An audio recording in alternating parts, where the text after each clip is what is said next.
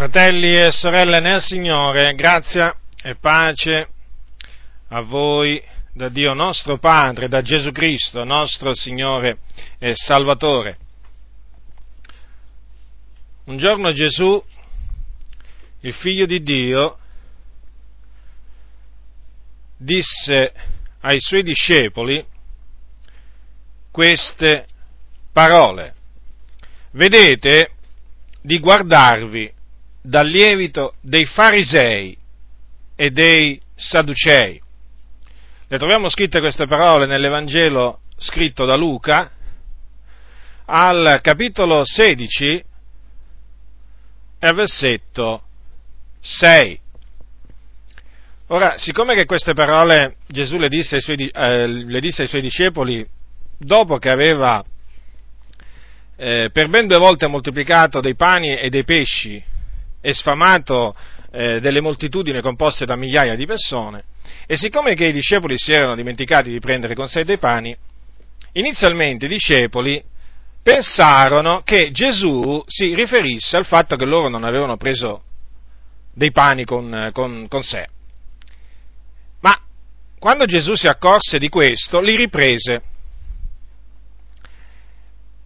e ribadì guardatevi dal lievito dei farisei e dei sadducei. Allora i discepoli intesero che non aveva loro detto di guardarsi dal lievito del pane, ma dalla dottrina dei farisei e dei sadducei. Chi erano i farisei e i sadducei? Erano due sette giudaiche, le principali sette giudaiche di quel tempo cioè della, della religione ebraica. Quella più influente però nei confronti del popolo era quella dei farisei. Erano appunto i farisei che sedevano sulla cattedra di Mosè, quindi che ammaestravano il popolo. Ed era la setta dei farisei quella che, quanto a norme comportamentali, era la più rigida, la più rigida setta del giudaismo. Era proprio quella dei farisei. Ma in comune queste due sette avevano una cosa, avevano delle dottrine false, sbagliate, antibibliche, non scritturali, che Gesù definì lievito. Ora, il dizionario della lingua italiana definisce così il lievito, complesso di miceti unicellulari che sono in grado di provocare, mediante gli enzimi da essi prodotti, una fermentazione. E in senso figura, eh, figurato, il lievito, secondo sempre il, eh, di questo dizionario, è ciò che costituisce causa di eccitazione, agitazione, fermento. Ora, queste naturalmente sono delle definizioni che si trovano in un dizionario della lingua italiana, però è bene sapere che cos'è il lievito nella natura. Ma qui quello che importa a noi sapere questa sera è che cos'è il lievito a livello spirituale. Perché qui il Signore non ha detto che ci dobbiamo guardare dal lievito del pane e quindi dal lievito eh, naturale, ma da un altro tipo di lievito, che è costituito dalle false dottrine dei farisei e dei sadducei. Ora, che cosa insegnavano di falso i farisei e i sadducei? Che Gesù appunto mise in guardia i suoi discepoli da questi falsi insegnamenti. E adesso li vediamo. Prendete eh, il capitolo 7 di Marco, capitolo 7 dell'Evangelo scritto da Marco, leggerò dal versetto, mh, mm, diciamo una, una, ventina, una ventina di versetti, dal versetto 1. Allora, si radunarono, questo naturalmente è necessario farlo per capire in che cosa consisteva eh, in che cosa consisteva questo lievito dei farisei. Allora si radunarono presso di lui i farisei ed alcuni degli scribi venuti da Gerusalemme e videro che alcuni dei suoi discepoli prendevano cibo con mani impure, cioè non lavate poiché i farisei e tutti i giudei non mangiano se non si, non si, sono con gran cura lavate le mani attenendosi alla tradizione degli antichi e quando tornano dalla piazza non mangiano se non si sono purificati con delle aspersioni. E vi sono molte altre cose che ritengono per tradizione, lavature di calici, d'orciuoli e di vasi di rame. E i farisei e gli scribi gli domandarono, perché i tuoi discepoli non seguono essi la tradizione degli antichi, ma prendono cibo con mani impure? Ma Gesù disse loro, ben profetò Isaia di voi ipocriti, come è scritto questo popolo mi onora con le labbra, ma il cuor loro è lontano da me, ma invano mi rendono il loro culto, insegnando dottrine che sono precetti d'uomini. Voi lasciate il comandamento di Dio, state attaccati alla tradizione degli uomini. E diceva loro ancora, come ben sapete annullare il comandamento di Dio per osservare la tradizione vostra. Mosè infatti ha detto, onora tuo padre e tua madre, e chi maledice padre madre, o madre sia punito di morte, voi invece, se uno dice a suo padre o a sua madre, quello con cui potrei assisterti è Corban, vale a dire offerta a Dio, non gli permettete più di fare cosa alcuna a pro di suo padre o di sua madre, annullando così la parola di Dio con la tradizione che voi vi siete tramandata. E di cose consimili ne fate tante. Poi chiamata a sé di nuovo la moltitudine, diceva loro, ascoltatemi tutti ed intendete, non v'è nulla fuori dal, dell'uomo che entrando in lui possa contaminarlo ma sono le cose che escono dall'uomo quelle che contaminano l'uomo. E quando lasciata la moltitudine fu entrato in casa, i suoi discepoli lo interrogarono intorno alla parabola ed egli disse loro, siete anche voi così privi di intendimento? Non capite voi che tutto ciò che dal di fuori entra nell'uomo non lo può contaminare, perché gli entra non nel cuore, ma nel ventre e se ne va nella latrina? Così dicendo dichiarava puri tutti quanti i cibi. Diceva inoltre, è quel che esce dall'uomo che contamina l'uomo, poiché dal di dentro, dal cuore degli uomini, che escono cattivi pensieri, fornicazioni, furti, omicidi, adulteri, cupidigia, malvagità, frode, lascivia, sguardo maligno, calunnia, superbia, stoltezza, tutte queste cose malvagie escono dal di dentro e contaminano l'uomo. Ora è evidente, si evince chiaramente da queste, da queste, da queste parole scritte, che eh, i farisei insegnavano che mangiare con le mani non lavate, o come dicevano loro con mani impure, contaminava l'uomo. Come anche si evince chiaramente che insegnavano che eh, se uno diceva a suo padre o a sua madre quello con cui poteva assisterti offerta a Dio, costui non era più obbligato ad onorare i suoi, geni- i suoi genitori in alcuna maniera. Ora, voglio eh, cominciare col confutare questa, eh, questo insegnamento antico eh, dei farisei riguardo appunto il lavaggio delle mani, perché, eh, perché appunto è falso. Gesù infatti eh, confutò i farisei che, attenendosi alla, alla tradizione eh, degli antichi, sostenevano che mh, se uno mangiava eh, senza eh, lavarsi le mani, si contaminava spiritualmente. Ora qualcuno potrebbe dire, vabbè, ma adesso ma che ci vieni? Eh, vieni a confutare pure questa dottrina, fa ma è una cosa che non ci riguarda a noi, queste sono, queste sono falsità che insegnavano i farisei a quel tempo, che concernevano quel tempo. Eh, bene, voi dovete sapere questo, che tutte le false dottrine che esistevano al tempo di Gesù esistono ancora oggi, hanno nomi diversi, ma esistono. Oggi non ci sono i farisei, però ci sono altri che si chiamano in un'altra maniera, anche in seno al giudaismo, che sostengono esattamente quello che sostenevano i farisei al tempo di Gesù.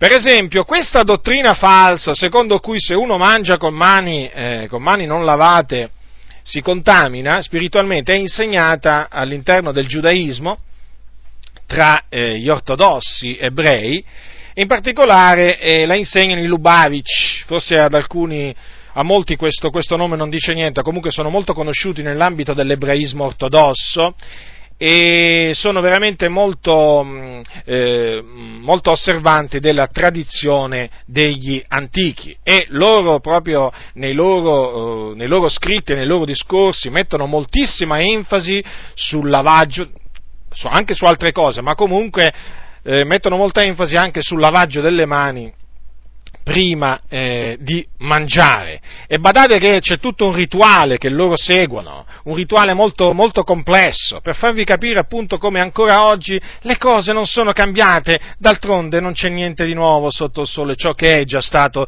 è già stato prima. E anche per quanto riguarda questa, eh, questo insegnamento bisogna dire che ancora oggi viene professato e viene praticato eh, da, da molti, certamente non solo all'interno del giudaismo, anche fuori dal giudaismo, giudaismo ci sono, ci sono religioni che eh, appunto professano questo lavaggio delle mani come indispensabile prima di mangiare per non contaminarsi. Ma che disse Gesù? Il mangiare con le mani non lavate non contamina l'uomo. E perché questo? Perché non è quello che entra nell'uomo che contamina l'uomo, ma quello che esce dall'uomo. Quindi Gesù eh, così dicendo, dimostrò proprio di non tenere in nessuna considerazione quella, quella, dottrina che i farisei ritenevano per tradizione. E non solo a parole, badate bene, ma anche nei fatti. Eh, prendete Luca, l'Evangelo scritto da Luca al capitolo 11, perché c'è un evento trascritto nell'Evangelo eh, di Luca che ci fa capire come proprio Gesù di questo insegnamento proprio non teneva nessun, nessun conto. Allora, capitolo 11, versetto, dal versetto 37 leggerò alcuni versetti. Ora, mentre egli parlava, un fariseo lo invitò a desinare da lui, ed egli entrato si mise a tavola. E il fariseo, veduto questo, si meravigliò che non si fosse prima lavato avanti il desinare. E il Signore gli disse, voi altri farisei nettate il di fuori della coppa e del piatto, ma l'interno vostro è pieno di rapina e di malvagità. Notate quindi, il fariseo si aspettava, quel fariseo eh, si aspettava che Gesù si lavasse le mani, eh, perché, eh, perché, pensava che eh, appunto mangiare, mangiare, con le mani non lavate contaminasse l'uomo, ma Gesù proprio eh, non ci, fece, non, ci fece, alcun caso. E lui si, si mise a tavola, Gesù, e eh, non si lavò le mani prima di, come facevano tutti i farisei, anche tutti i giudei, e, appunto, eh, prima di mangiare non si lavava. E questo naturalmente fece meravigliare il fariseo, e Gesù che fece? Li rimproverò. Perché? Perché badavano all'esteriore, badavano a purificarsi esteriormente, ma non interiormente, perché dentro erano piene di rapina e di malvagità. E ancora oggi, badate, le cose non sono cambiate quelli che pongono enfasi appunto su questo, su questo lavaggio esteriore sono proprio quelli che dentro sono pieni di, di, di iniquità, di malvagità, di ipocrisia. Sono come quei farisei, dei sepolcri imbiancati. Vedete, i sepolcri, non importa quanto belli siano fuori, non importa quanto voi li pulite, sempre sepolcri sono. All'interno ci trovate sempre che cosa? Ossa di morti e immondizia. E così sono tutti coloro che si attengono a questa, a questa esteriorità, a questo insegnamento che pone molta enfasi sul lavaggio esteriore, sulla pulizia esteriore. Badate bene che qui non è che sto dicendo che lavarsi le mani prima di mangiare è peccato, no, no, attenzione, che nessuno fraintenda le mie parole, perché altrimenti qui veramente non ci dovremmo mai lavare le mani prima di, prima, prima di mangiare, sarebbe assurdo una cosa del genere. Ma quello che dovete sapere che ogni insegnamento che dice che mangiare con le mani non lavate contamina l'uomo, quello è un insegnamento falso, è quella cosa che bisogna guardarsi, non da lavarsi le mani in se stessi. Quindi eh, i farisei si presero una, una riprensione in quell'occasione Giustamente, giustamente. Perché? Perché quello che entra nel, nel, dalla bocca va nel ventre e poi va nella latrina. E non contamina, non entra nel cuore, per quello non può contaminare l'uomo. Ma quello che esce dal cuore dell'uomo. Quindi pensieri malvagi, Gesù ha fatto tutta una lista. Pensieri malvagi, adulteri, calunnie, stoltezze, fornicazioni, frode, lascivia, tutte queste cose, sì, queste sono le cose che contaminano l'uomo. Quindi dobbiamo stare attenti a quello che facciamo uscire dalla bocca. Invece di insegnare che se uno mangia con le mani impure si contamina. Dobbiamo stare attenti a come parliamo, a quello che pensiamo, perché persino i pensieri malvagi contaminano l'uomo. Quindi, diletti nel Signore, purifichiamoci, purifichiamoci, come dice l'Apostolo Paolo, ad ogni contaminazione di carne e di spirito, compiendo la nostra santificazione nel timore di Dio.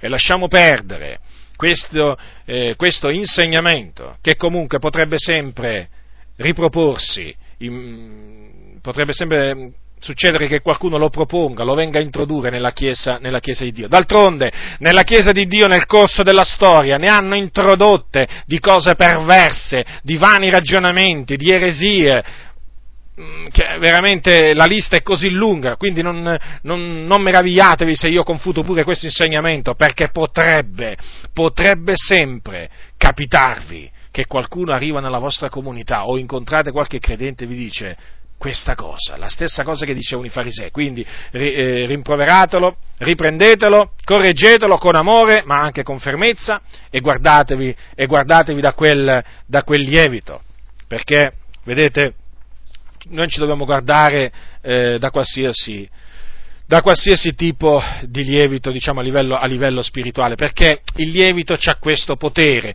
ha il potere, eh, nella, nella, a livello naturale c'ha il potere di fermentare, di far gonfiare. Ecco, il lievito a livello spirituale ha un potere, un potere simile, ha il potere di, eh, eh, di guastare, eh, ha il potere di gonfiare, gonfiare d'orgoglio naturalmente le persone c'ha questo, c'ha questo potere di far innalzare le persone sopra altre, sì.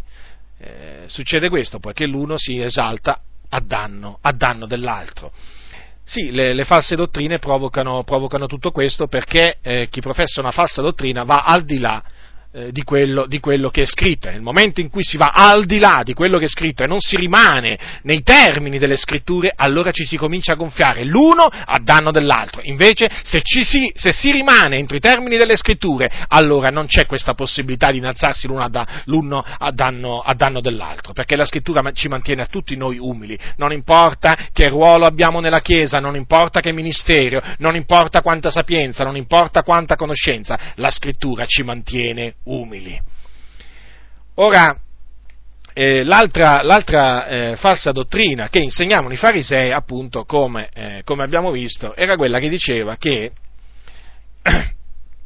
eh, che eh, uno, eh, infatti Gesù li rimproverò per questo, dicendo ai suoi genitori quello con cui potrei oh, assistervi è offerta a Dio, praticamente si liberava da qualsiasi altro obbligo, perché non era più obbligato ad onorare suo padre e sua madre, quindi bastava pochissimo, eh, secondo i farisei, per, eh, per, onorare, per, per, onorare, padre e madre, ma non è questo quello che insegna, non è, quello, non è questo quello che insegna la Sacra Scrittura. I farisei proprio avevano annullato il comandamento del Signore, eh, perché? Perché secondo quello che dice il, il, comandamento, il comandamento, del Signore, eh, i figlioli devono, eh, devono mostrarsi pive verso i propri genitori e devono rendere loro il contraccambio, facendo tutto quello che è in loro, in loro potere fare in verso loro, provvedendo a qualsiasi necessità in cui possono venirsi a trovare. Ed è così, eh, così grave l'infrazione del comandamento onora tuo padre e tua madre che nella legge c'era scritto che chi malediceva padre o madre era, era, punibile di morte. E nel Nuovo Testamento, nel Nuovo Testamento, l'Apostolo Paolo in prima Timoteo dice queste parole dice queste parole, capitolo, capitolo 5, versetto 8, dice così che se uno non provvede ai suoi e principalmente a quelli di casa sua, ha rinnegato la fede ed è peggiore dell'incredulo. Quindi badate bene che se uno fa spazio a quella dottrina farisaica, diventa peggiore dell'incredulo. Non importa, non importa quanto apparentemente possa sembrare religio, religioso, una cosa è certa, che ha rinnegato la fede quella persona. Non importa se si dice cristiano, ha rinnegato la fede ed è peggiore dell'incredulo. Perché? Perché non onora suo padre e sua madre, come il Signore comanda di fare. È come, è come, se, è come se, un figlio eh, ci avesse eh, immense possibilità per aiutare i propri genitori che sono nei bisogni e dicesse, beh, ma io quello che posso fare per voi è darvi solo questa, questa ciotola, questa ciotola con un po' di pane, ma vi rendete conto? Ma vi rendete conto?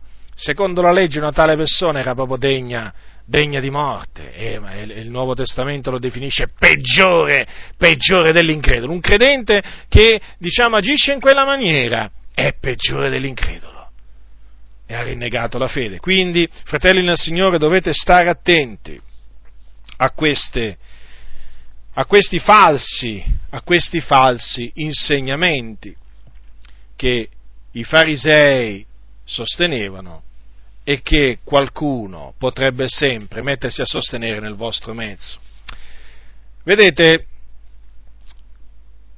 ogni qualvolta, sono sicuro, che, sono sicuro, che, questo succede anche a voi, si leggono queste parole, mh, queste parole di biasimo che Gesù rivolse agli scribi e farisei, quando gli disse, eh, quando disse loro, eh, e voi perché trasgredite il comandamento di Dio a motivo della vostra tradizione, generalmente in primo luogo vengono in mente eh, tutte quelle tradizioni, tutti quegli insegnamenti falsi della Chiesa cattolica romana.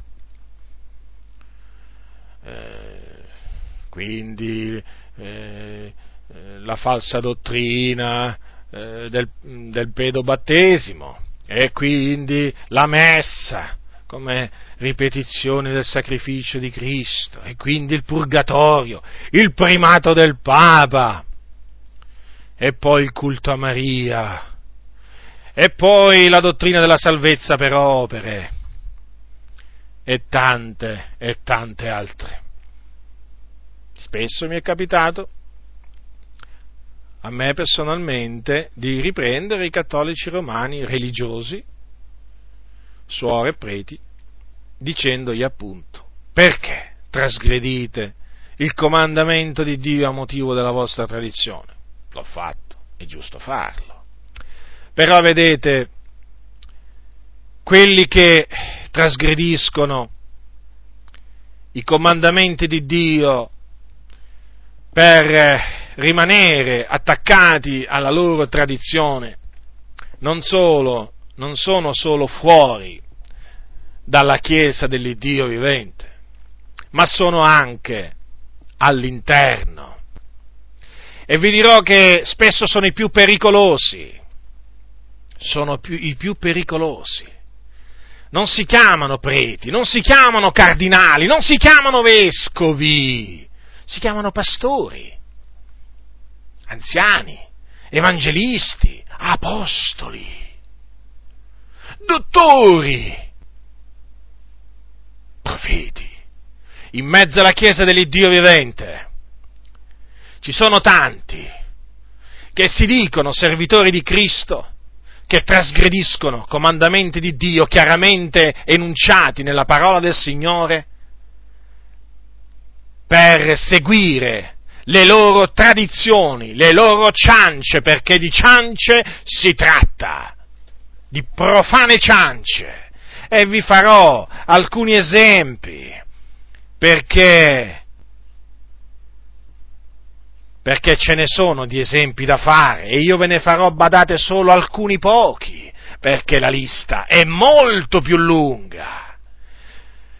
La scrittura dice, o meglio Dio dice in Levitico, capitolo 18, versetto 22, dice queste parole, non avrai con un uomo relazioni carnali come si hanno con una donna, è cosa abominevole, ma molti evangelici, tra virgolette evangelici, hanno annullato questo comandamento di Dio per seguire le loro ciance, infatti sostengono che un uomo può tranquillamente accoppiarsi carnalmente, unirsi carnalmente con un altro uomo come anche una donna può unirsi a un'altra donna. E quindi, secondo codesta gente perversa, eh, che parla con voce graziosa ha sette abominazioni in cuore, bene, secondo questa gente perversa, l'uomo e la donna si possono dare a passioni turpi. E queste persone si trovano in mezzo alle chiese evangeliche e hanno tanto di rinomanza. Li chiamano, ah, quando fanno le interviste, li chiamano loro. Alla RAI? Chiamano loro. Eh, e chi chiamano? Chiamano loro. Devono sapere qual è la loro posizione su una determinata cosa e chiamano questa gente perversa che ha mutato l'amaro in dolce, il dolce in amaro, le tenebre in luce, la luce in tenebre, che chiama il male, lo chiama bene. Ecco, ecco i moderni farisei dove si trovano, in mezzo alle chiese evangeliche questi sono ancora più pericolosi del Papa, sono ancora più pericolosi dei testimoni di Geova, sono più pericolosi dei mormoni perché sono all'interno delle chiese evangeliche, hanno pulpiti all'interno delle chiese evangeliche, sono sulla cattedra, hanno in mano le scuole bibliche. Questa è gente riprovata quanto alla fede è gente che onora Dio con le labbra, ma il cuore è lontano da Dio. E invano rendono il culto a Dio. È inammissibile che venga, che venga, accettata l'omosessualità in mezzo alla Chiesa. È inammissibile che ci siano persone che si dicono cristiani omosessuali. Non esistono, come non esistono cristiani stregoni, come non esistono cristiani spiritisti, come non esistono cristiani fornicatori. Non esistono cristiani omicidi. Se sei cristiano, sei un discepolo di Cristo. E se sei un discepolo di Cristo, segui le orme di Cristo. E quindi ti santifichi, non ti abbandoni al peccato, alle passioni infami. Ecco, ecco i farisei, i farisei moderni, che hanno nomi svariati. No, non si chiamano farisei, si chiamano in altra maniera evangelici. Dio dice in primo Corinzi, capitolo 6, versetto 18, fuggite la fornicazione. La fornicazione è il rapporto carnale tra un uomo e una donna che non sia sua moglie. Ebbene, ci sono molti evangelici, stesso discorso di prima, che hanno annullato il comandamento di Dio perché sostengono, perché sostengono che cosa? Che un uomo può pure avere una relazione carnale con la sua fidanzata, anche se ancora non sono sposati, basta che si vogliono bene, basta che è tutto fatto nell'amore. Falso! Hanno annullato la parola di Dio con delle ciance. Fratelli nel Signore, guardatevi da questi moderni farisei, non importa come si chiamano, non importa in che comunità hanno il pulpito, guardatevi, sono delle macchie, sono delle vergogne, sono delle spine. La Bibbia dice in Romani, capitolo 7, versetto 2. La donna maritata è per la legge legata al marito mentre egli vive, ma se il marito muore, ella è sciolta dalla legge che la lega al marito. Questo è quello che dice il Dio. Voi direte, l'ha detto Paolo, sì, ma è come se l'avesse detto il Dio. Quando Gesù riprese i farisei, gli disse, Mosè ha detto, Mosè dice, in un punto e in un altro c'è scritto Dio dice. Questo per far capire l'autorità che, avevano, che aveva Mosè. E naturalmente qui è la stessa cosa. Dio dice che la donna maritata è per la legge legata al marito mentre egli vive. Ma se il marito muore, quindi c'è un'unica condizione che permette alla donna di passare a seconde nozze ed è la morte del marito. Se il marito muore, ella è sciolta dalla legge che la lega al marito. Questo è il comandamento di Dio, questo è il precetto di Dio, ma che hanno fatto molti evangelici? Dicono? No, non esiste solo la morte come condizione che permette seconde nozze alla donna, no, ci sono altre condizioni. Hanno aggiunto, sono andati al di là di quello che è scritto e quindi sciolgono i matrimoni, o comunque pensano di farlo, in base alla loro tradizione, in base al falso insegnamento che hanno introdotto. E quindi permettono a una donna di, a una, a una donna di passare a seconde nozze se il marito l'abbandona, se il marito è impotente, e per altre ragioni. Ecco i moderni farisei che si trovano in mezzo alle chiese evangeliche. Ecco, hanno annullato pure questo di precetto del Signore, a motivo della loro tradizione. Capitolo, nel capitolo 15 degli Atti degli Apostoli, al versetto 29, c'è scritto che faremo bene a guardarci dalle cose sacrificate agli idoli, dalle, dal sangue e dalle cose soffocate. Questo è un precetto valido oggi, come lo era allora. Ma che fanno? Ma che fanno molti pastori? Ma che fanno molti predicatori? Ma che fanno molte chiese evangeliche? lo hanno annullato, hanno, lo hanno proprio tolto di mezzo. E di fatti permettono che si mangino cose soffocate, permettono che si mangiano il sangue, permettono che si mangiano cose sacrificate agli idoli. Ecco un altro esempio, ecco un altro esempio di farisei moderni che portano svariati nomi, i nomi più diversi, che hanno annullato un altro precetto del Signore e porteranno la pena anche per questo. Fanno credere, fanno credere che quei precetti erano temporanei o solo, alcuni dicono, a livello locale o, come dicono molti, fu solo un compromesso per il tempo bugie, menzogne, falsità, lievito da cui guardarsi.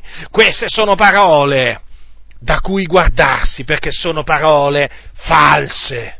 Guardatevi, fratelli, guardatevi da tutto questo lievito che vi sto menzionando, perché annulla la parola dell'Iddio vivente. La Sacra Scrittura è la parola di Dio queste non sono parole d'uomini, quantunque siano state scritte da uomini.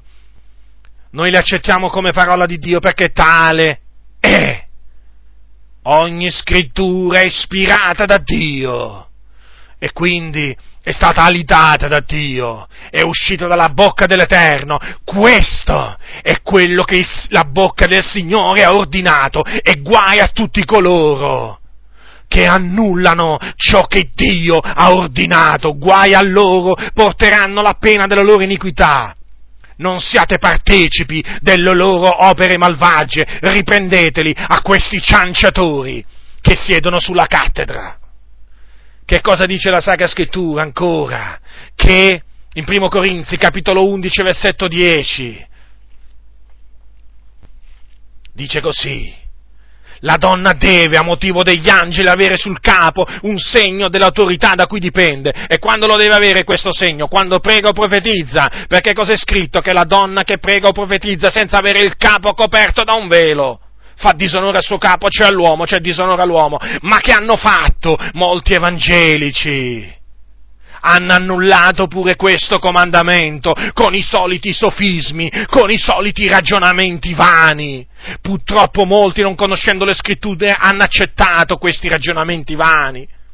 Ma fratello, ma questo era solo per quel tempo, nella chiesa di Corinto. Sai, questa era la condizione che c'era a Corinto in quel tempo, e quindi di qui e quindi di là.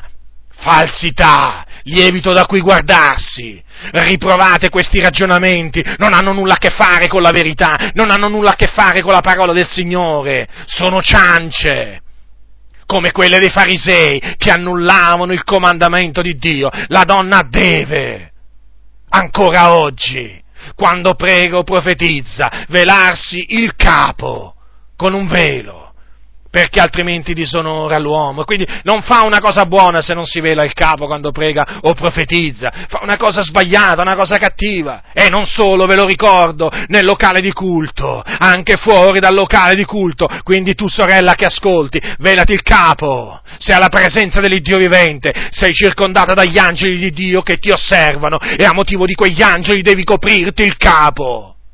Devi avere quindi un, questo segno dell'autorità da cui tu dipendi, e l'autorità da cui tu dipendi è l'uomo. Quello che devi fare, non lo devi fare per piacere a me, non lo devi fare per piacere a quel gruppo di credenti, lo devi fare per piacere a Dio, in ubbidienza a Dio. Quindi se fino adesso non ti sei velata il capo quando hai pregato o, o profetizzato, lo devi immediatamente fare. E se il tuo pastore ti riprende perché tu ti veli il capo quando preghi o profetizzo, sappilo, lo devi riprendere lo devi riprendere. Nel momento in cui lui si azzarderà a riprenderti, non importa se è dentro il locale di culto o fuori, tu riprendilo, guardalo negli occhi e riprenderlo e digli tu fratello menti contro la verità perché questo è quello che dice la Bibbia e io devo ubbidire a quello che dice la Bibbia e non a quello che dici tu quando tu vai contro la parola del Signore. E non sono cose da nulla queste, no, perché qui oggigiorno nelle chiese evangeliche c'è l'abitudine di dire, ma fratello, ma questi sono dettagli. Ma a me se non concesso che siano dettagli, ma sono sempre pure scritti nella parola dell'Iddio vivente, nel Nuovo Testamento. Perché non badare pure ai dettagli? Eh? Tu che nella vita badi a tanti dettagli, eh? Guarda caso, non badi ai dettagli di Dio, tra virgolette dettagli di Dio, eh? Ipocrita! Veramente, ci sono alcuni che proprio non sanno più che cosa dire per annullare il comandamento del velo quasi che l'Apostolo Paolo avesse detto che la donna, eh, non so, si deve mettere sulla testa una gallina, si deve mettere sulla testa chissà che cosa. No, ha detto deve mettersi un velo. Lo dice Maometto, eh? E le sue seguaci gli ubbidiscono. Lo dice l'Apostolo Paolo da parte di Cristo. E cosa fanno quelli che molti che si dicono seguaci di Cristo? Da un orecchio gli entra, dall'altro gli esce. Perché sono come i farisei sono come i farisei. Hanno annullato la parola di Dio, il comandamento di Dio a motivo della loro tradizione. Ma fratello, ma qui non si è mai fatto così. Beh, allora è, è ora di cominciare a fare così allora. Qui non è una questione ah, quelli fanno così, qui è una questione che le chiese di Dio sono chiamate a fare così. E basta. Capitolo 2 di Primo Timoteo. Ecco che cosa dice il Signore. Capitolo 2, versetto 12. Anzi, dal versetto 11, la donna impara in silenzio con ogni sottomissione, poiché non permette alla donna di insegnare né di usare autorità sul marito o sull'uomo, alcune traduzioni hanno sull'uomo, ma stia in silenzio. Anche queste parole sono chiare Qualcuno potrebbe dire, più chiare di così non, può, non potevano essere. Eppure, eppure che fanno molti pastori, eppure che fanno molti che si dicono credenti, che poi cantano seguaci del Cristo, no? Noi siamo seguaci del Cristo, testimoni siamo. Che fanno? Permettono alla donna di insegnare. Non solo! Molti persino permettono alla donna di fare il pastore. Hanno fatto ancora una volta quello che non si dovrebbe fare. Hanno annullato il comandamento di Dio a motivo della loro tradizione. Ma fratello, ma tu sai, la nostra Chiesa ha una lunga tradizione di donne predicatrici, donne di cui si è usato, non mi importa niente che cosa dice la scrittura, come leggi, che sta scritto, io non voglio sapere la storia del tuo movimento, sarà pure interessante, ma mettiamo anche caso che Dio si è usato anche di qualche sorella, che ha evangelizzato qualcuno e che qualcuno si è convertito. Ma che cosa dice la Sacra Scrittura? Come leggi? Ma sai leggere? Dice che la donna deve imparare. Già il fatto che qui c'è scritto che deve imparare, qui esclude che può insegnare e deve imparare in silenzio, con ogni sottomissione. E questo perché? Perché Paolo ha detto, non permette alla donna di insegnare e neppure di usare autorità sull'uomo, ma deve stare in silenzio. Ancora una volta questa parola silenzio è ripetuta. Quindi tutti coloro che permettono alla donna di insegnare, che cosa fanno? Trasgrediscono il comandamento di Dio a motivo della loro tradizione. E un giorno renderanno conto al Signore, all'Iddio vivente, a colui che è pronto a giudicare i vivi e i morti perché qui stiamo parlando della parola di Dio, qui non stiamo parlando del Corano, qui non stiamo parlando della Barbagita, qui non stiamo parlando della tradizione cattolica romana, qui stiamo parlando della parola dell'Iddio vivente, la Bibbia. In molti credi si legge negli articoli di fede, noi accettiamo la Bibbia come unica autorità infallibile in materia di condotta e di morale. Poi quando vai, quando vai a vedere nella pratica, non è così. Non è così. Perché accettano molti evangelici sia la Bibbia che la tradizione. E spesso la tradizione va contro quello che dice la parola di Dio. È un po' come nella Chiesa Cattolica Romana. È un po' come nella Chiesa Cattolica Romana. Nelle chiese evangeliche non c'è il purgatorio, però ci sono altre cose che annullano la parola del Signore. Quindi vedete, quanti esempi ci sono di lievito, malvagio in mezzo alle chiese evangeliche da cui guardarsi chiamatelo lievito di questi, lievito di quella, chiamatelo come volete, sempre lievito si, tra, di, sempre lievito si tratta. In primo Timoteo, al capitolo 2, sempre al capitolo 2, ci sono anche queste parole. Il Dio dice che vuole che le donne si adornino d'abito convenevole, con verecondia e modestia, non di trecce d'oro, o di perle, o di veste sontuose, ma d'opere buone, come si dice a donne che fanno professione di pietà. Questo è il volere di Dio, questo è il comandamento di Dio. Ecco come, ecco come si devono comportare le sorelle in mezzo alla Chiesa dell'Iddio vivente, colonne base della verità. Si devono adornare d'abito convenevole. Quindi per essere un abito convenevole deve essere verecondo e modesto. E poi non si, fare, non si devono intrecciare i capelli, non si devono mettere oro addosso, né perle, e neppure vesti sontuose. Ma che hanno fatto i moderni farisei? Hanno annullato pure questa parte del consiglio di Dio. Ma fratello, ma Dio guarda il cuore.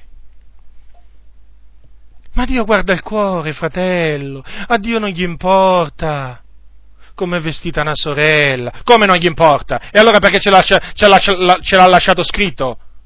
Ci ha lasciato scritto queste parole, evidentemente gli importa. È a te che non ti importa quello che Dio dice, ipocrita, fariseo.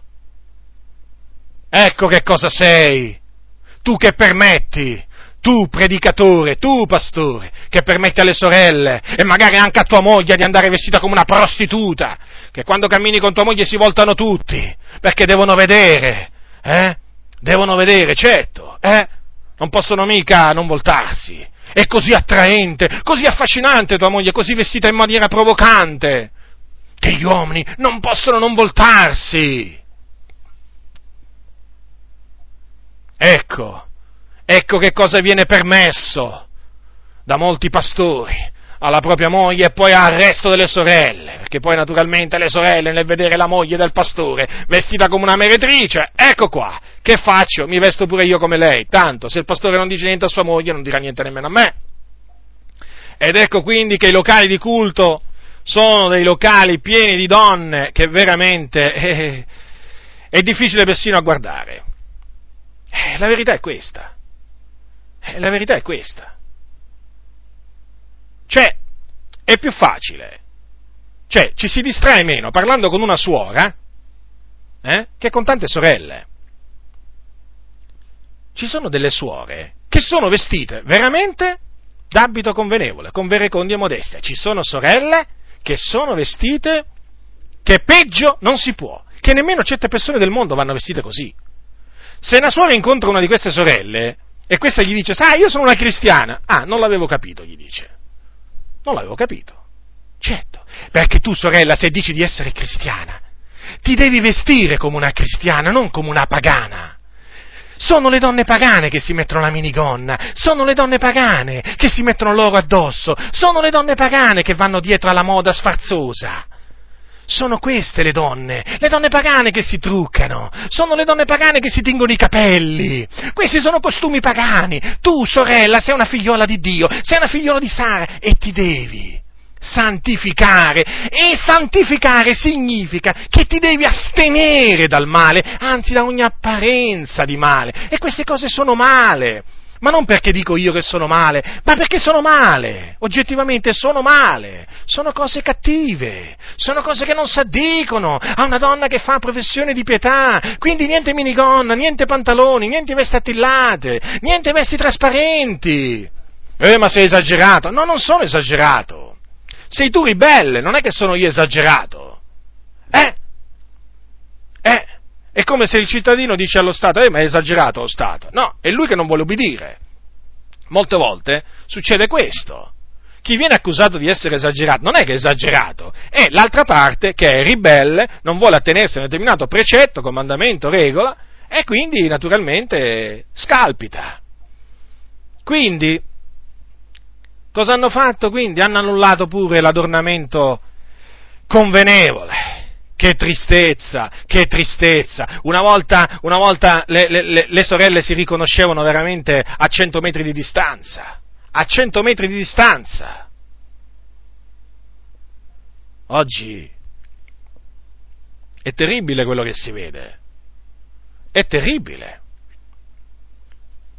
Si incontrano certe sorelle che al locale di culto avevano la gonna lunga, si incontrano per strada e uno pensa, ma sarà lei o gli assomiglia? Com'è possibile? Al locale di culto, gonna lunga, fuori minigonna, trucco, gioielli, la doppia morale, la doppia morale che va bene a molti pastori. Certo, gli va bene, tutto bene, tutto normale. L'importante Molti dicono, e che nella casa di Dio, sorelle, voi veniate vestite con verecondia, nella casa di Dio. Quindi, dato che fuori dal locale di culto non c'è più la casa di Dio, che fa la sorella?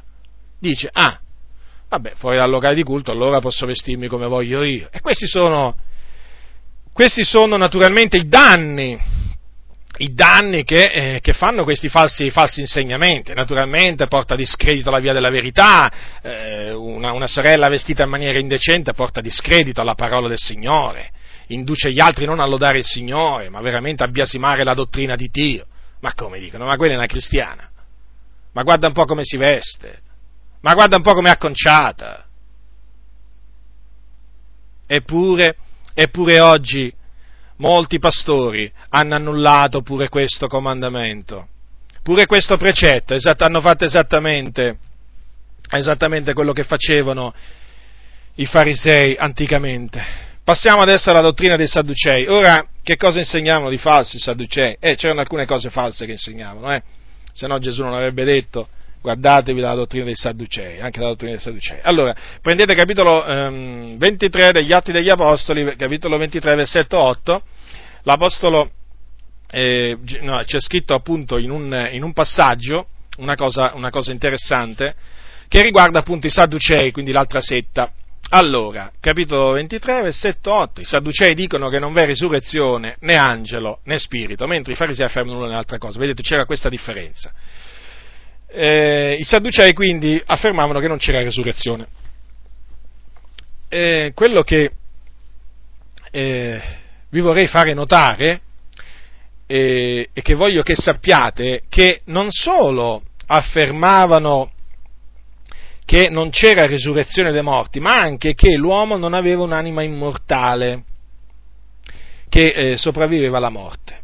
E quest'ultima, eh, quest'ultima eh, falsa dottrina eh, è ehm, confermata da Giuseppe Flavio nei suoi scritti. Chi era Giuseppe Flavio? Era uno scrittore storico romano di origine ebraica che visse nel primo secolo d.C.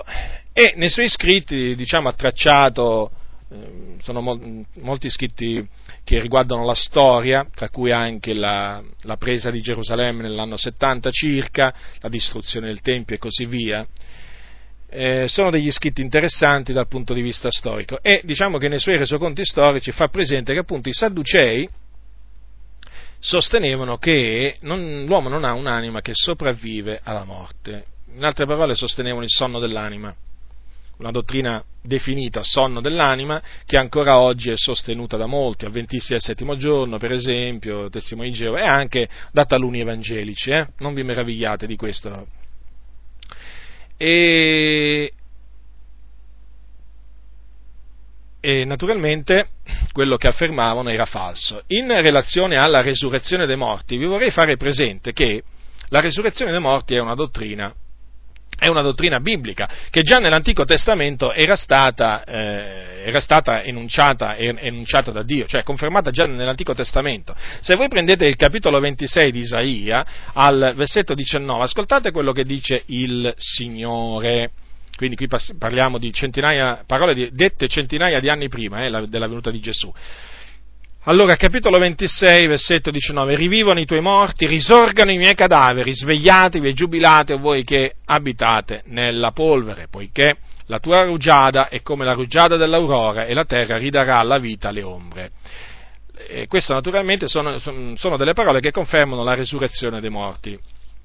E anche, anche Daniele, anche Daniele eh, confermò la risurrezione, la risurrezione dei morti. Se voi prendete il capitolo allora, il capitolo 12, versetto 2, ecco che cosa è scritto di Daniele. Molti di coloro che dormono nella polvere della terra si risveglieranno, gli uni per la vita eterna, gli altri per l'obbrobio, per, l'obbrobio, per un'eterna infamia. Quindi, vedete, eh, già nell'Antico Testamento era scritto chiaramente che un giorno i morti risusciteranno. Eppure i Sadducei, che avevano le, eh, le scritture, a quel tempo c'erano solo, al tempo di Gesù, c'erano solo le scritture dell'Antico Testamento.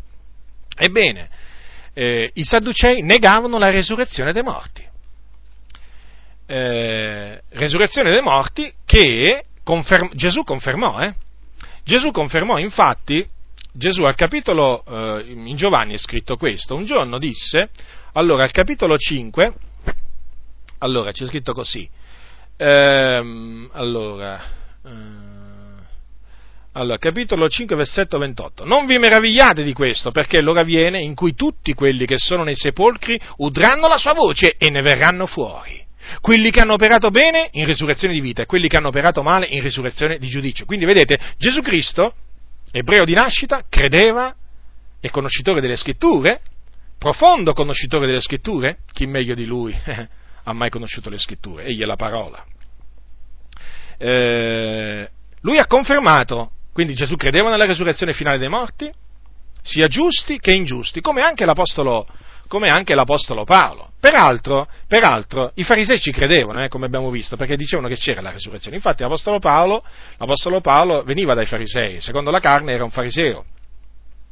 E eh, l'Apostolo Paolo disse un giorno davanti al governatore, eh, eh davanti al governatore Felice, capitolo 24, eh, versetto, eh, versetto, mh, mm, versetto 15, avendo, dice così, avendo in Dio la speranza che nutrono cost- anche costoro, cioè gli ebrei che erano là per accusarlo, che ci sarà una resurrezione dei giusti e degli ingiusti. Quindi vedete, la dottrina della resurrezione è una dottrina biblica, attestata dall'Antico Testamento, dai profeti, poi confermata da Gesù Cristo, il Figlio di Dio, colui che era nel cielo, nella gloria, da ogni eternità, con il Padre e nella pienezza dei tempi disceso sulla terra, facendosi carne e poi confermato dall'Apostolo Paolo, l'Apostolo, l'Apostolo dei Gentili. Quindi vedete, eh, eh, i Sadducei erravano grandemente, eh, come naturalmente disse Gesù un giorno, perché non conoscevano le scritture né la potenza di Dio. Ecco, andiamo a proposito appunto eh,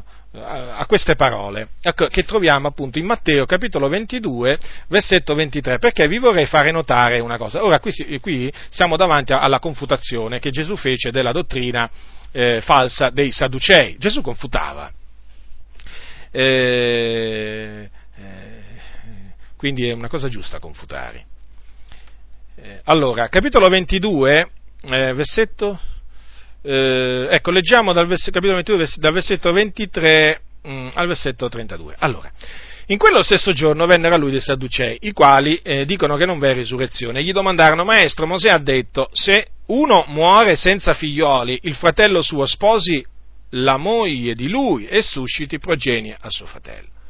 Or v'erano fra di noi sette fratelli, il primo mogliato si morì e non avendo prole lasciò sua moglie a suo fratello. Lo stesso fece pure il secondo, poi il terzo fino al settimo. Infine, dopo tutti, morì anche la donna. Alla risurrezione dunque di quale dei sette sarà ella moglie, poiché tutti l'hanno avuto?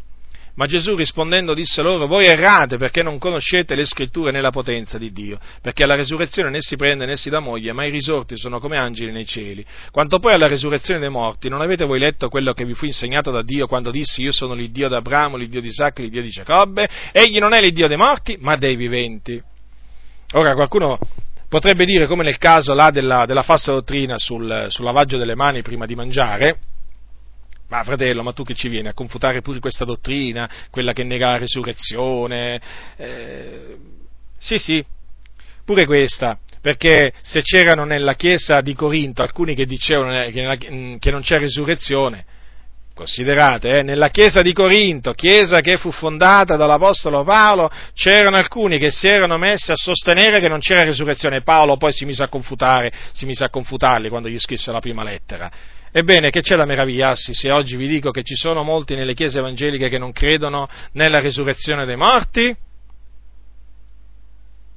Sì, perché qualcuno potrebbe dire sì, ma ci saranno quelli che, eh, quelli che, che, quelli che eh, negano la risurrezione dei morti fuori dalla Chiesa, quindi chiaramente uno cita quelli che credono nella reincarnazione, no? gli induisti, i buddisti e così via. E magari cita anche alcuni, alcune sette come per esempio la, la, setta chiamata Scienza Cristiana, quella fondata da Mary Baker, una, una, donna, una, donna, veramente che diceva che non esisteva il male, non, esisteva il peccato, insomma, che tutto era un'apparenza, insomma, una donna proprio veramente che insegnava veramente diavoleria a non finire. Eh, poi per esempio ci sono altre sette che negano, ci sono per esempio i, i seguaci di Emanuel Swedenborg, il, il un, un, ben noto, un, ben noto, spiritista eh, svedese, vissuto diciamo parecchio tempo fa, ma comunque eh, è noto nei circoli spiritisti, ebbene lui negava, quantunque si dicesse un cristiano, negava la resurrezione dei morti e molti sono stati, sono stati diciamo, contagiati da questa, da questa, falsa dottrina da lui, eh, da lui, da lui insegnata eh, però all'interno, all'interno, della Chiesa, eh, voglio dire, dove sono quelli che negano la risurrezione dei morti? Bene, eh, anzi male, uno di questi era eh, Luzzi. Luzzi chi? Eh, Luzzi, il, quello che ha fatto la revisione, che era capo della commissione per la revisione della Bibbia di Odati. Infatti Luzzi nel suo libro eh, Luzzi era un teologo valdese molto conosciuto a quel tempo, pensate, conosciuto ancora molto oggi, eh, a quel tempo quando era ancora in vita era molto conosciuto, nel suo libro La religione cristiana secondo la sua fonte originaria ha negato espressamente la resurrezione finale corporale di tutti gli uomini. Infatti lui afferma la resurrezione è dunque un fatto universale perché tutti risorgeranno, ma al tempo stesso è un fatto che avviene per ogni individuo all'atto della sua morte. La morte non è che una crisi, l'uomo in uno stesso momento muore e risorge. Questo lo dice a pagina eh, 359. Ora, avete notato che cosa diceva Luzzi? Quindi, Luzzi, Luzzi, famoso teologo valdese, quindi evangelico, eh, sosteneva appunto che non c'è resurrezione dei morti. Ecco perché vi dico state attenti, perché potrebbe, eh, potrebbe, spuntare da un momento all'altro in mezzo a voi qualche radice velenosa che sostiene la stessa falsità. Quindi, mh, mm, voglio dire, ritornando alla confutazione eh, di, eh, che fece Gesù di questa dottrina, vivo, mm, diciamo alla confutazione che Gesù rivolse ai Sadducei, vi vorrei fare notare una cosa. Ora, eh, ci sono alcuni che nel leggere eh, rispo- questa risposta che ha dato Gesù ai farisei, eh, rimangono un po' perplessi, perché dicono, ma come mai Gesù ha parlato in quella maniera pur sapendo che Abramo, Isacco e Giacobbe non erano risuscitati. E a dire il vero non sono ancora risuscitati, Abramo, Isacco e Giacobbe, ma aspettano anche loro la risurrezione. Cioè, Gesù sapeva che i Sadducei negavano la risurrezione eh, del corpo. Gesù sapeva anche che Abramo, Isacco eh, e Giacobbe eh, non erano risuscitati, eppure eh, prese per confermare la resurrezione, cioè che Dio risuscita i morti, quelle parole che il Dio disse a Mosè al pruno ardente. Io sono l'Iddio d'Abramo, l'Iddio di Isacco e l'Iddio di Giacobbe. Com'è possibile questo? Eh, è possibile perché, come vi ho detto prima, i Sadducei non solo negavano la resurrezione dei morti, ma anche l'immortalità dell'anima.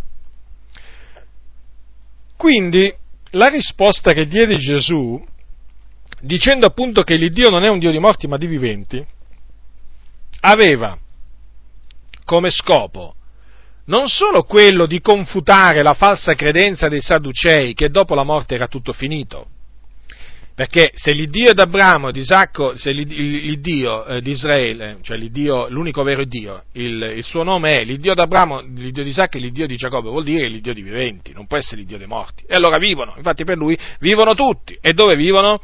Allora a quel tempo vivevano nel seno d'Abramo, che era un luogo di conforto dove andavano i santi nell'Antico Testamento. Quindi Gesù ricordando ai Sadducei quello che Dio aveva detto a Mosè nel passo del prumo, confutò la loro falsa credenza secondo cui dopo morte era tutto finito, che non, l'uomo non aveva un'anima che viveva. Ma con queste parole Gesù confutò anche la, l'altra loro falsa credenza, quella appunto che sosteneva che non c'è risurrezione dei morti. Perché? Perché è evidente che siccome che questa designazione, il Dio d'Abramo, di Isacco e di Giacobbe, è una designazione che vale in perpetuo. Infatti, quando il Signore, capitolo 3, versetto 15, ehm, disse a Mosè, l'Eterno, l'Iddio dei vostri padri, l'Iddio d'Abramo, l'Iddio di Isacco e l'Iddio di Giacobbe mi ha mandato da voi, cioè questo doveva dire Mosè appunto agli israeliti, poi, proseguendo, gli ha detto queste parole, tale è il mio nome in perpetuo, tale la mia designazione per tutte le generazioni. È evidente dunque che quantunque non erano ancora risuscitati quando Gesù confutò i Sadducei, è evidente che Gesù citò quel passo nella prospettiva della resurrezione dei morti che avrebbero sperimentato Abramo, Isacco e Giacobbe in quel giorno. Certo, perché non è che cambierà la designazione, una volta che arriva quel giorno. Eh, vi, faccio, vi, faccio, un esempio. Eh, ora, voi sapete che eh, Gesù eh, morì sulla croce e, e risuscitò dopo tre giorni. Ora, è evidente che Gesù, prima di risuscitare, eh, viveva da qualche parte, cioè l'anima sua da qualche parte andò. Gesù aveva un'anima. E dove andò quest'anima? Si estinse? Si mise a dormire? Ma Gesù continuò a esistere dopo la sua morte? Certo che Gesù continuò a esistere. Eh, come potremmo dire che Gesù cessò di esistere con la sua morte? Fisicamente, ma non spiritualmente. Ora, la mia domanda è questa, ma possiamo dire che eh, Dio era l'Iddio e Padre del nostro Signore Gesù Cristo ehm, anche prima che Gesù risuscitasse, cioè tra, nell'intervallo tra la sua morte e la risurrezione, possiamo dirlo o non possiamo dirlo? O, o eh, bisognava aspettare che Gesù risuscitasse prima di poter dire che l'Iddio eh, era l'Iddio e Padre del nostro Signore Gesù Cristo? Non credo che bisognava aspettare la sua resurrezione. quindi Gesù lo è, lo fu, lo, il, il, Dio era, il Dio è Padre del nostro Signore Gesù Cristo, sia nell'intervallo che è passato tra la sua morte e la sua resurrezione, sia dopo. Naturalmente lo era anche prima eh, della, della, sua morte, ma vi ho fatto questo esempio per farvi capire che non è. Eh, eh, non fu sbagliato il modo di rispondere eh, di Gesù e Sadducei, e come poteva essere sbagliato il modo di rispondere del figlio di Dio? Ma come poteva? Possiamo noi, magari sul momento, non capire, rimanere perplessi davanti a qualche risposta di Gesù. Gesù ha dato delle risposte talvolta veramente che, che, che, eh, che lasciavano proprio tutti, tutti meravigliati, stupe, stupefatti. Come quando disse a Ricco perché mi chiami buono? Uno solo è buono, cioè Dio. Qualcuno, alcuni hanno detto, vedi? Dalla risposta di Gesù si evince che lui non era Dio. Ma come? E invece è proprio questo che si evince, che Gesù era proprio, era proprio Dio. Perché la domanda che gli fece Gesù a quel ricco, perché mi chiami buono? Voleva saperlo, semplicemente. Ma uno solo è il buono, cioè Dio. Ma lui e Dio erano uno. Eh, disse io e il Padre siamo uno. Quindi non era sbagliato chiamare Gesù buono, maestro, maestro buono. Solo che Gesù voleva semplicemente sapere da quel giovane ricco perché lo chiamava maestro buono. Non è che gli ha detto tu hai peccato chiamandomi, buono, ma, ma, hai peccato chiamandomi maestro buono, no, voleva semplicemente sapere perché lo chiamava così. Quindi eh, ho voluto appunto fare questa, eh, questa, precisazione perché so che in effetti ci sono alcuni che rimangono perplessi davanti alle risposte che eh, Gesù diede, la risposta che Gesù diede ai Sadducei riguardo alla resurrezione. Allora, i Sadducei negavano che cosa anche? Che la, la, la, l'esistenza degli angeli, ma vi rendete conto? E come anche oggi ci sono alcuni che negano l'esistenza degli angeli? Sì, sì, ma ci sono quelli che negano l'esistenza degli angeli, quelli che negano l'esistenza degli spiriti. Eh, non è cambiato nulla, fratelli, fratelli nel Signore. Cioè, possiate anche non conoscerli, ma ci sono, esistono, esistono. Allora, eh, che, cosa dice, che cosa dice la parola del Signore? Che gli angeli esistono. È come se esistono. Eh, gli angeli sono delle creature di Dio, invisibili a questi occhi. Questo non significa che non possiamo vederli, perché si possono vedere solo nel caso appunto Dio permette di vederli. D'altronde ci sono stati uomini nella Bibbia che hanno visto, hanno visto degli angeli. Eh, e non solo, eh, ai tempi biblici, ma anche nei tempi moderni ci sono stati fratelli e sorelle eh, che hanno visto proprio degli angeli. Allora, nei tempi biblici vediamo Giacobbe, Giacobbe vide degli angeli, capitolo 28, allora, capitolo 28, naturalmente per confermarvi l'esistenza degli angeli, eh. capitolo 28, parliamo del sogno che Giacobbe ebbe a Betel, capitolo 28, versetto eh, 12, e sognò ed ecco una scala appoggiata sulla terra, alla cui cima toccava il cielo, ed ecco gli angeli di Dio che salivano e scendevano per la scala. Eppure i, i Sadducei conoscevano queste cose, le conoscevano, ma eh, loro perivano in effetti per mancanza di conoscenza. Comunque queste cose erano scritte. Eppure non ci credevano che esistevano gli angeli, vedete? E poi Giacobbe vide proprio degli angeli anche in un'altra occasione, ehm, quando c'è scritto, eh, allora, il capitolo 32, versetto 1, sempre della Genesi, Giacobbe dice, continuò il suo cammino e gli si fecero incontro degli angeli di Dio, pensate, incontrò proprio degli angeli di Dio, stava camminando e a un certo punto gli si vanno incontro degli angeli di Dio. E come Giacobbe li vide, disse, questo è il campo di Dio, e pose nome a quel luogo, Man- Mahanaim. Quindi eh, questi angeli eh, furono, furono visti, da Giacobbe. Io mi ricordo una volta andai a trovare una sorella anziana, una cara sorella anziana, e, e mi raccontò, fu molti anni fa questo, mi raccontò come, come un giorno eh, eh, aveva visto un angelo del Signore. E lei si trovava in camera, mi raccontò questo, me l'ha raccontato più di una volta, perché gli è rimasto impresso e non poteva essere altrimenti, perché quando ti appare un angelo non è che te lo dimentichi. Eh? Un angelo del Signore, eh? un vero angelo, qui non stiamo parlando eh, di demoni travestiti da angeli, qui non stiamo parlando di angeli di luce che non sono angeli, eh? questo naturalmente mi pare superfluo dirlo. Qui stiamo parlando di apparizioni di veri angeli di Dio, messaggeri, spiriti ministratori, mandati a servire a po' di quelli che hanno ad eredare la salvezza, perché così le, li definisce la Sacra Scrittura. Ebbene, questa sorella, mi ricordo, mi raccontò queste parole. Cerco di riassumervi. Lei si trovava in, nella sua stanza ed era sdraiata sul letto. E eh, a un certo punto, a un certo punto, proprio all'improvviso, entra proprio nella sua stanza, ma mica dalla porta, eh, proprio entra proprio attraversando il muro, la finestra, quello che era, non ricordo se la finestra era aperta o chiusa, comunque a un certo punto questo, questo angelo entra proprio da lei, d'altronde c'è, c'è, anche nella Bibbia questa espressione, allora entrò da lei e eh, aveva un messaggio, questo angelo eh, di Dio eh, le portò un messaggio un messaggio che lei doveva poi riferire a un giovane, un giovane fratello di cui Dio poi si sarebbe usato nel, nel ministero, per, a cui peraltro poi il, il Signore eh, confermò la cosa mandandogli lo stesso angelo. Questo naturalmente lo seppe, lo seppe dopo. Ma quello che mi ricordo mi disse questa sorella fu questo, che quando lei vide questo angelo, pensava di, di sognare. Allora disse così, Signore, ma eh, sto sognando o è la realtà? E se è la realtà, eh, cioè se veramente non sto sognando, voglio alzarmi e avvicinarmi a questo angelo. Allora il Signore le ha concesso questo, di alzarsi dal letto e di eh, avvicinarsi a questo angelo.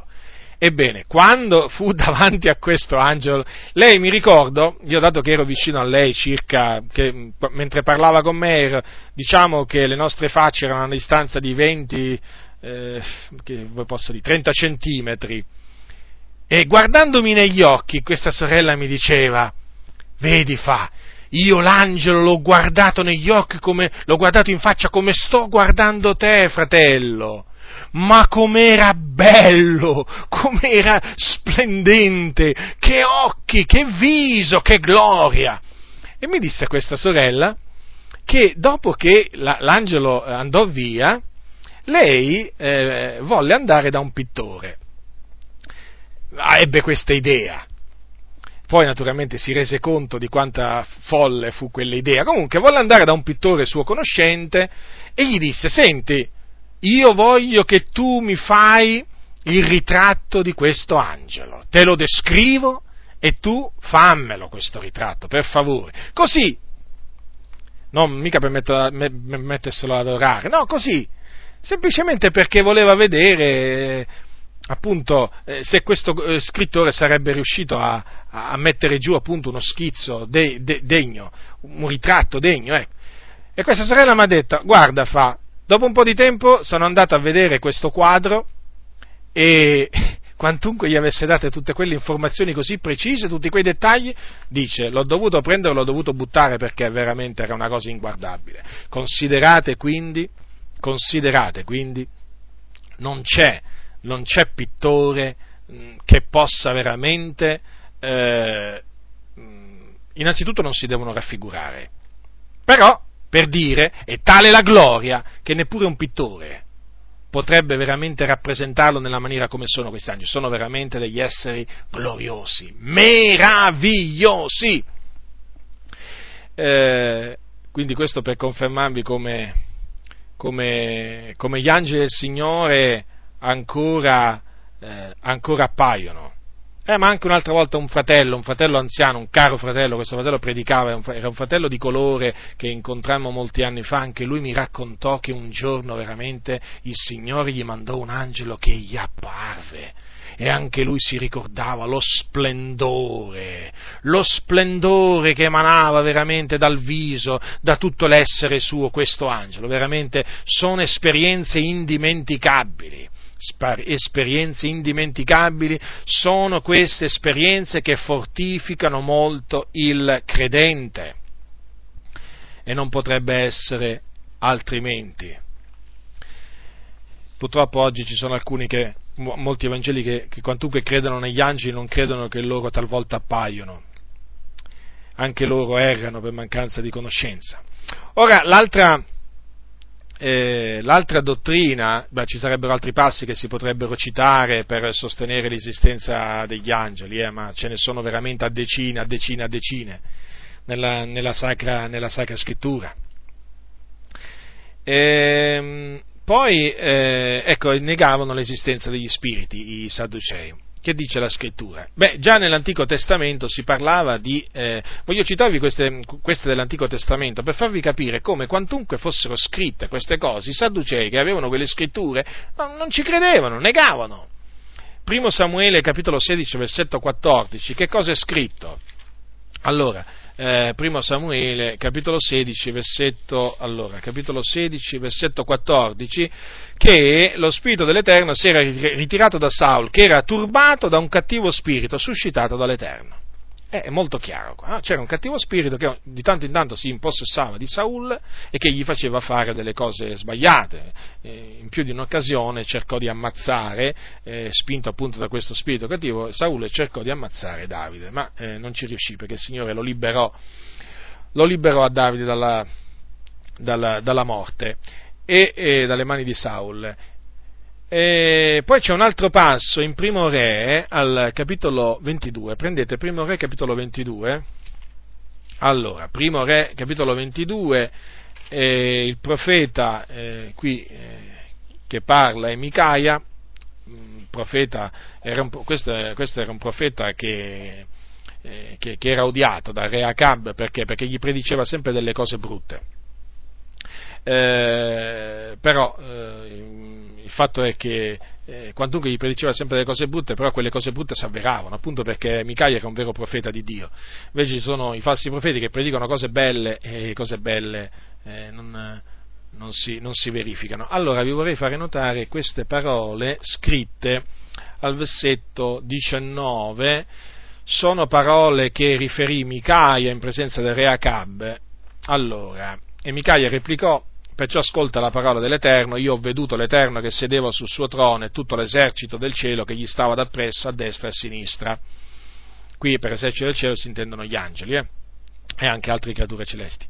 E l'Eterno disse, chi sedurrà Acab affinché salga a Ramot di Galad e vi perisca? E uno rispose in un modo e l'altro in un altro. Allora si fece avanti uno spirito il quale si presentò dinanzi all'Eterno e disse, lo sedurrò io.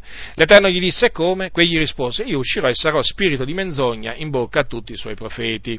L'Eterno gli disse, sì, riuscirai a sedurlo, esce e fa così. Quindi, vedete, si parla appunto qui di uno spirito di menzogna, ma nella Bibbia ci sono anche tanti altri spiriti, ci sono spiriti seduttori, spiriti indovini, eh, si parla di spiriti che causano mutismo e sordità, eh, insomma, anche, anche sono, si parla anche di spiriti, che, spiriti malvagi che fanno segni, segni e prodigi.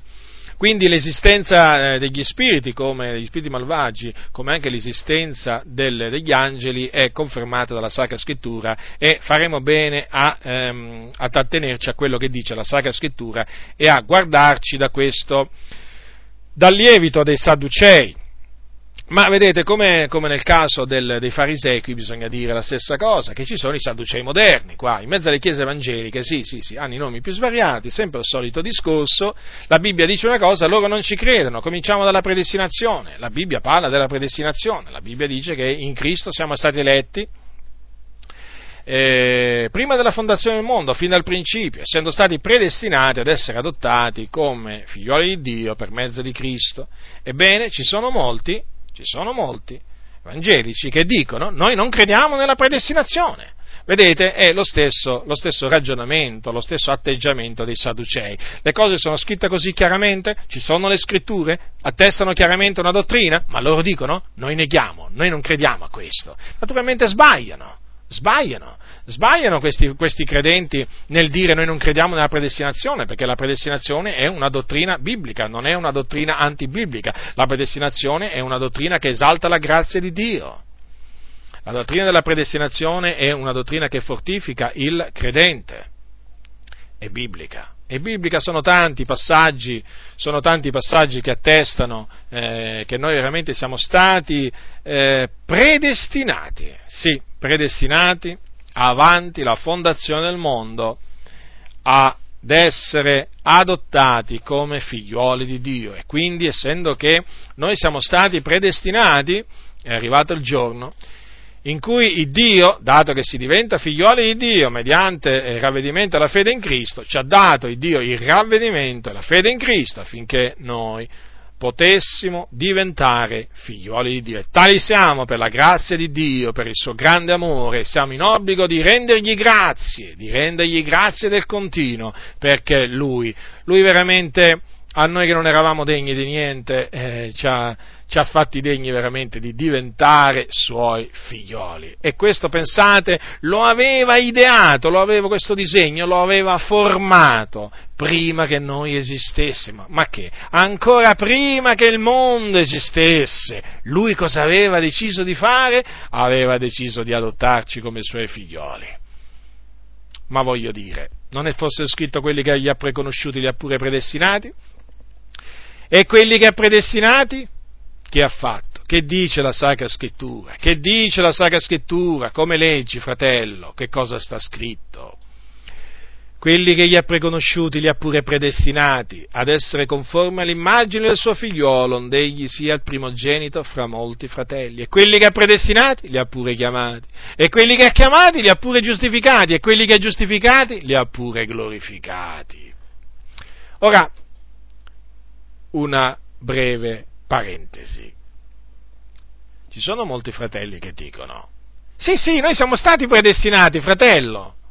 Sì, ma lo siamo diventati dopo che abbiamo creduto. Ah, quindi noi siamo diventati predestinati dopo che il Signore ci ha chiamati, è evidente. E quindi qui Paolo si è sbagliato. Eh sì, se è come dite voi, se è come dite voi, negato, negazionisti della predestinazione, qui l'Apostolo Paolo doveva scrivere in un'altra maniera.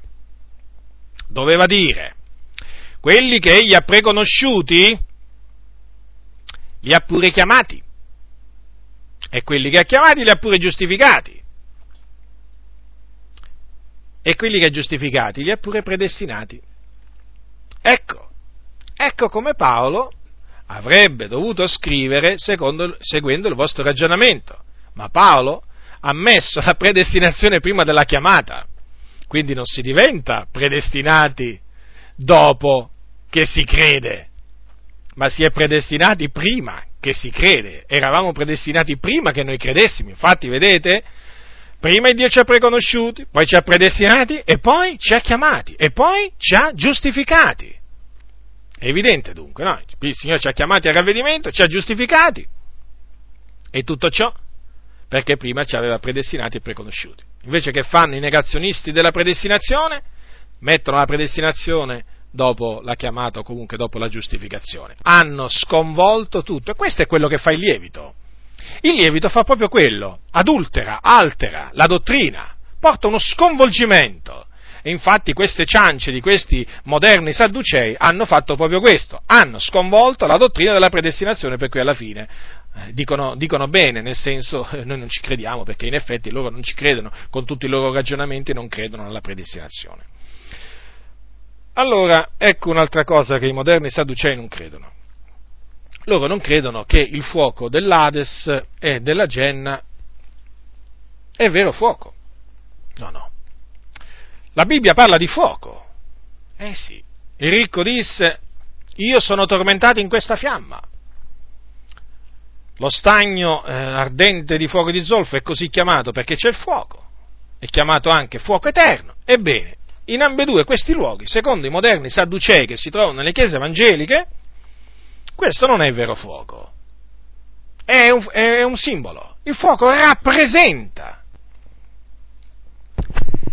Badate bene, perché queste sono ciance. Sia Dio riconosciuto verace, ma costoro bugiardi. Costoro mentono contro la verità. Quindi guardatevi da costoro. La Bibbia lo chiama fuoco, è fuoco. È inestinguibile, è inestinguibile. Dice che il, vermo, il verme loro non muore, e il verme loro non muore. Turate la bocca a tutti costoro che si ergono veramente contro la parola del Signore Ah, qualcuno dirà, ma a noi non ci interessa se il fuoco è vero fuoco o non è vero fuoco. A me interessa. Se Dio ha voluto che fosse trascritto vuol dire che ci deve interessare. Eh? Se interessava a lui faccelo sapere, perché non deve interessare a noi saperlo? È scritto? Così è scritto.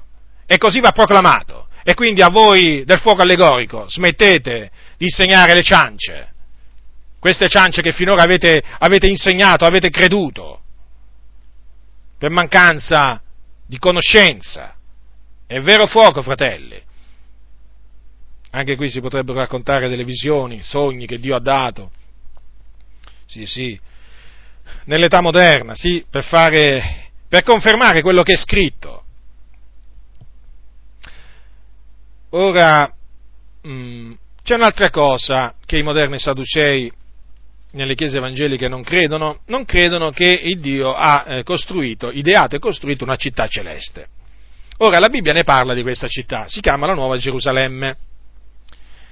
E la Bibbia la definisce la città che ha i veri fondamenti, il cui architetto e costruttore è Dio. Che hanno fatto i sadducei moderni? Dicono, no, questo è semplicemente un simbolo, rappresenta la Chiesa, ma non è una vera città. Ma te lo immagini? Una piazza d'oro, fratello, un muro di diaspora, sì sì, me lo immagino, è come se me lo immagino, è scritto, quindi farò bene a immaginarmelo così, così è scritto, così proclamo e così devi credere, anche tu, e farai bene a abbandonare le ciance della tua denominazione a tal proposito, perché c'è una vera città, sì sì, reale, reale, reale.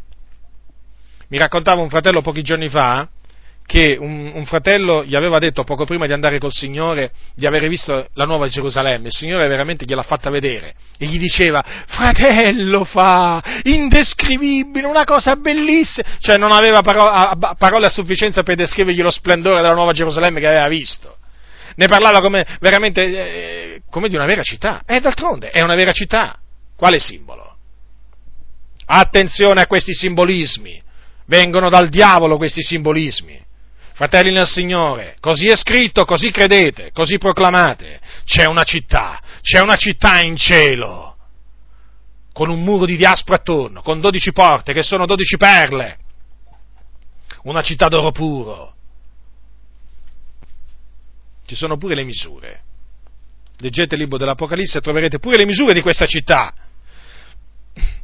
ma noi, ma noi veramente aneliamo a quella città, ma la nostra cittadinanza è nei cieli. Ma perché diciamo che la nostra cittadinanza è nei cieli? Evidentemente c'è una città nei cieli, no? Eh, c'è un paese di gran lunga migliore di questo qua. Noi vogliamo, vogliamo, abbiamo molto più caro di partire dal corpo ed essere con Cristo, lassù, nel cielo. Ah, qualcuno dirà, ma sarei molto deluso se le cose fossero veramente così. No, no, stai tranquillo, non sarai deluso non saremo delusi perché il Signore non delude mai.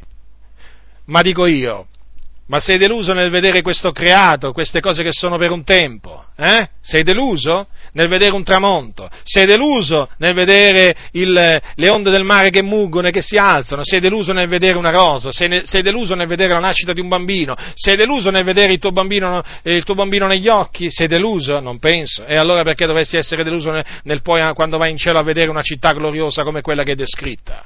Ma chi ti ha messo in testa queste cose? Ma chi? Ma chi? Toglitele dalla testa queste ciance di questi pastori che veramente non temono il Signore, per cui la Bibbia è argilla nelle mani, la modellano al loro piacimento. Poi i moderni sadducei c'è un'altra cosa che non credono. Dio eh, parla tramite visioni e sogni. Sì, sì. Dio parla tramite visioni e sogni ancora oggi come faceva anticamente, ma non per aggiungere nuove dottrine, eh?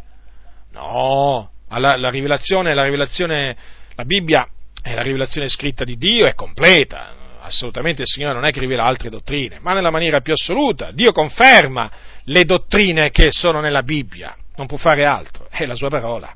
Non va mai contro la sua parola il Signore, anche quando dà le visioni e i sogni. Qualsiasi visione e sogno che, che, che, che, vi viene detto, che vi viene da Dio, o che vi viene fatto passare per visione o sogno divino, ma che annulla non importa quale parte della parola del Signore, rigettatela, è falso. Comunque sia, Dio parla tramite, non è che perché ci sono le cose false non esistono quelle vere, anzi il fatto che ci sono le cose false vuol dire che le cose vere esistono. Dio parla tramite visioni e sogni. La Bibbia dice e avverrà, negli ultimi giorni, dice Dio, che io spanderò del mio spirito sopra ogni carne, i vostri figlioli e le vostre figliole profeteranno, i vostri figlioli vedranno delle visioni, i vostri vecchi sogneranno dei sogni. Quindi, siamo negli ultimi giorni? Sì. E allora, visioni e sogni fanno parte della manifestazione di Dio.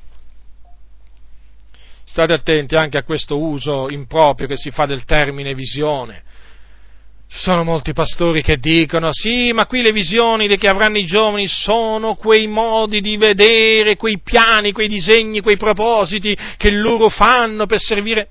Queste sono ciance, queste sono ciance. Qui si sta parlando di manifestazioni spirituali, gloriose meravigliose, indimenticabili. Qui si stiamo parlando di visioni, non stiamo parlando di disegni o immaginazioni o desideri del cuore o vedute, no, no, stiamo parlando di visioni. Vuoi sapere che cos'è una visione? Leggi la Bibbia, è piena, è piena di visioni. I profeti ebbero visioni, gli apostoli ebbero visioni.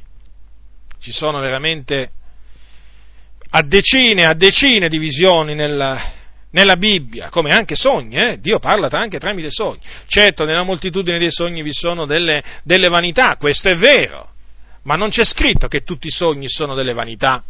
Eh, bisogna anche ricordare questo. Ci sono dei sogni che vengono da Dio e Dio, badate bene, parla all'uomo, anche talvolta tramite dei sogni. E poi potrei anche citarvi per finire il fatto che questi moderni sadducei evangelici cosa negano?